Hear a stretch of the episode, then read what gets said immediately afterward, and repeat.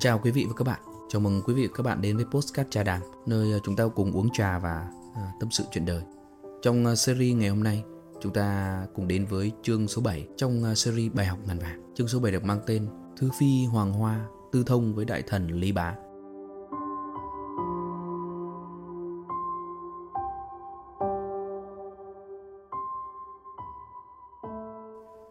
Trống trên vọng gác của Hoàng Thành đã sang canh ba Vạn vật đều chìm yên trong tĩnh lặng. Đèn đuốc trong các cung điện đã tắt bớt. Tiếng đàn địch im dần Nhường lại cho tiếng dế Tiếng côn trùng dưới nội cỏ lùm cây. Cung điện của Thứ Phi Hoàng Hoa cũng được ấp ủ trong bóng đêm mờ ảo và giấc ngủ yên lành. Nhưng đó là ở phía bên ngoài Chứ bên trong, sau những cánh cửa lim đen bóng Sau những lớp màn gấm rèm trâu Ánh đèn bạch lạc vẫn còn rực sáng các vò rượu cúc vẫn còn đầy nguyên và các đĩa cao lương mỹ vị vẫn còn chưa ai động đua đến. Thư Phi Hoàng Hoa trong trang phục lộng lẫy, đi tới đi lui trong phòng có vẻ sốt ruột mong chờ. Nàng gõ chiếc quạt the vào miệng bình thủy tinh mấy cái, liền có một cung nữ vòng tay hiện ra sau bức màn. Nàng cất tiếng hỏi, sao đến giờ này mà đại thần Lý Bá vẫn chưa đến nhỉ? Người có thưa rõ với đại thần là ta cần gặp ngài gấp lắm không? Thưa lệnh bà, con đã thưa rõ, nhưng quan đại thần bảo khi nào cũng phải đầu canh ba mới đến được ạ. Người có nghe trống đã sang canh ba lâu rồi chăng? Thư phi hoàng hoa dịu giọng bảo, Thôi, cho ngươi lui đi. Cùng nữ lặng lẽ cúi mình sau màn gấm. Liền khi ấy, có ba tiếng gõ nhẹ nhưng rất rõ sau bức đố.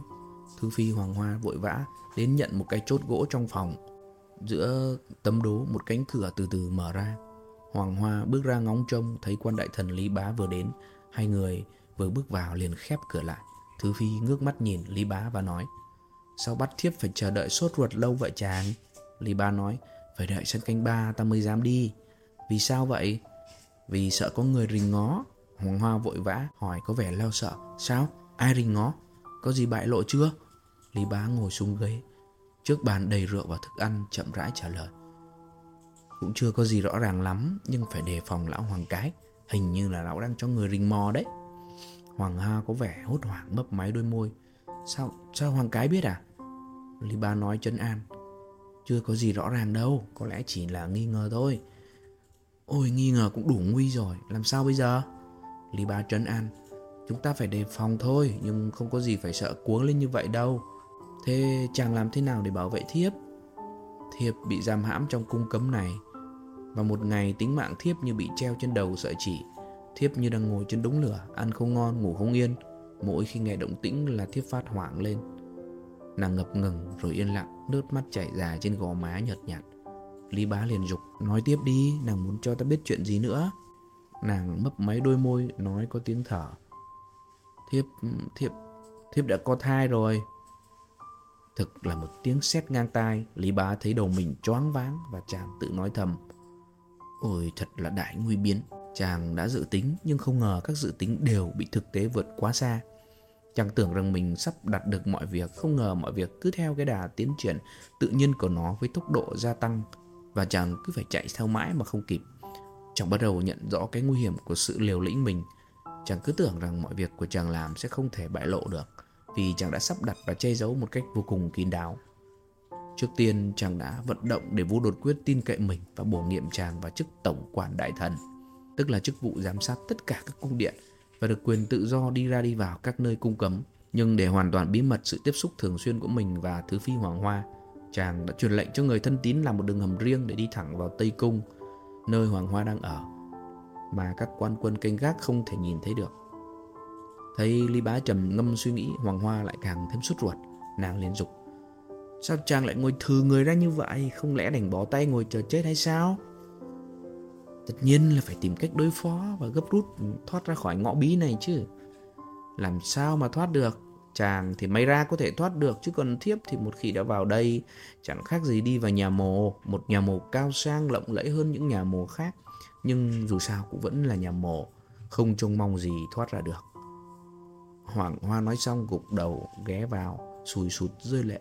Lý bá ngồi nhìn Hoàng Hoa khóc, ruột rối như tơ vò không biết làm gì để nói an ủi Hoàng Hoa Bỗng có tiếng gõ cửa ở bên ngoài Hoàng Hoa vụt đứng dậy Lý Bá cũng đứng dậy theo Hai người hốt hoảng nhìn nhau Nàng vội chỉ tay về phía sau Bảo Lý Bá thoát ra phía đó Rồi tắt bớt những ngọn đèn trên bàn ăn đi Sau khi chờ lý bá đã biến dạng qua cửa, nàng mới gõ chiếc quạt vào miệng bình thủy tinh. Thế là một cung nữ hiện ra trước màn gấm, cúi đầu đợi lệnh, Hoàng Hoa liền hỏi. Người có nghe tiếng ai gõ cửa không? Tức lệnh bà có, nhưng còn đợi lệnh bà cho phép mới được mở. Ngươi ra hỏi xem ai, tại sao đêm khuya lại đến gõ cửa làm huyên náo như vậy? Nàng cung lữ lui ra, một chốc trở vào mặt biến sắc, tay chân luống cuống. Hoàng Hoa mất bình tĩnh hỏi gấp, ai vậy, ai vậy? Thưa, thưa lệnh bà, quan thái giám và một đội lính tuần phòng, gươm giáo sáng ngời, ngài bảo mở cửa cho ngài và đang đợi lệnh bà ở ngoài phòng. Hoàng Hoa ra dấu cho cung lữ dẹp bớt chén bát trên bàn và tiến ra phòng bên ngoài. Quan thái giám đứng dậy vái chào Tứ Phi và nói ngay lý do tự viếng thăm của mình. Thưa lệnh bà, xin lệnh bà thứ lỗi. Hạ thân đến quấy phá sự yên nghỉ của lệnh bà trong đêm hôm, nhưng thần vừa nhận được một mật tin cho biết. Hoàng Hoa giật mình vội hỏi, mật tin gì? Thưa, mật tin cho biết một kẻ gian đêm thường lạng vàng ở Hoàng Cung. Bởi vậy, Thứ tướng Hoàng Cái truyền lệnh cho canh phòng cẩn mật và cho phép chúng tôi được quyền lực soát bất cứ nơi nào khả nghi có quân gian ẩn nấp. Thư Phi liền cười gượng gạo. Vì thế mà đêm nay quan thái giám đến lục soát Tây Cung của ta chăng? Thư lệnh bà không hẳn như vậy. Nhưng thần vừa đi quang qua đây lắng nghe như có tiếng thì thầm từ trong cung đưa ra nên dừng lại và muốn biết xem tiếng thì thầm ấy từ đâu mà có thôi ạ. Nếu thật có tiếng thì thầm thì chắc đó là của bọn cung phi thôi chứ còn của ai vào đây nữa. Con thái giám tỏ vẻ do dự, dự định giải thích thêm nhưng rồi hắn chỉ trả lời Dạ lệnh bà dạy đúng, có lẽ là tiếng thì thầm của bọn cung phi. Nói xong quan thái giám liền vái chào và quay ra. Thư phi hoàng hoa truyền cung nữ, đóng cửa đi vào phòng trong. Nàng thay xiêm y đặt mình xuống giường nhưng trần trọc suốt đêm không sao mà nhắm mắt ngủ được. Mặc dù nằm trên nệm gấm, Thư Phi có cảm tưởng như mình nằm trên trông gai và đầu óc nàng quay cuồng với hàng trăm ngàn ý nghĩ ngổn ngang. Nàng không ngờ sự thế xoay chiều nhanh như vậy. Mới ngày nào, ở mấy ngày nào nàng còn là một thiếu nữ tuyệt thế giai nhân được tuyển vào cung làm thứ phi và được nhà vua sủng ái. Chao ôi những ngày tháng đêm vàng đêm ngọc, những thú vui suốt sáng, những trận cười thâu đêm, những yến ẩm, những tiền hô hậu. Thế rồi chẳng mấy chốc, vua theo duyên mới bỏ quên nàng trong cung lạnh lẽo một mình. Những ngày dài trơ trọi cô đơn và chờ đợi nối tiếp nhau năm này sang năm khác. Nàng sống vò võ một mình giữa đám cung nữ thờ ơ và lặng lẽ. Nhà vua như quên lãng sự hiện diện của nàng trong Tây Cung. Đôi khi để làm cho quân vương nhớ lại, nàng truyền cho bọn cung nữ tổ chức linh đình một lễ hội hoa đăng rước vua đến dự. Nhà vua nệ lòng nàng đến dự nhưng rồi buổi yến chưa kết thúc, vua đã viện cớ mệt mỏi đứng dậy ra về. Sau những cuộc yến ẩm thất bại như vậy, Hoàng Hoa lại càng chán ngán và buồn tủi hơn bao giờ hết. Từ đó nàng biếng nói, biếng cười, biếng trang điểm và thêm oán tức quân vương. Nhưng một sự cố quan trọng xảy đến, đó là sự lợi loạn của Thanh Bảo. cô đột quyết phải bỏ cung điện và ra đi, Hoàng Hoa tháp tùng theo và sống qua ngày những ngày trôi lội lưu vong. Chính trong biến cố nguy nan ấy, làm lại thấy cuộc đời bớt lạnh lẽo, cô đơn. Cũng chính trong tay viên ấy mà nàng để ý đến một viên tướng tài diện mạo khôi ngô, đó chính là Lý Bá.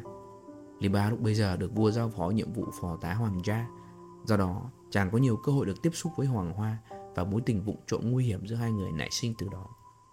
Thế rồi Hoàng Cái khôi phục được ngôi vua, đuổi quân ngoại xâm ra khỏi đất nước, sắp đặt lại triều đình, nêu cao bài học ngàn vàng làm ký chỉ nam cho mọi hành động trong cung điện. Từ ngày bài học ngàn vàng được ghi khắc trên các đồ đạc ở Tây Cung, thực Phi Hoàng Hoa không khỏi thấy thắc mắc do dự. Nhưng vì lửa dục vọng quá mãnh liệt, nàng bất chấp tất cả lờ đi không thấy mấy chữ là phàm làm việc gì trước phải xét kỹ đến hậu quả của nó. Nàng muốn nhắm mắt để khỏi thấy mấy chữ ấy Nhưng hậu quả việc làm của nàng Mỗi ngày mỗi hiện rõ Và lớn dần lên trong cái bào thai ở bụng của nàng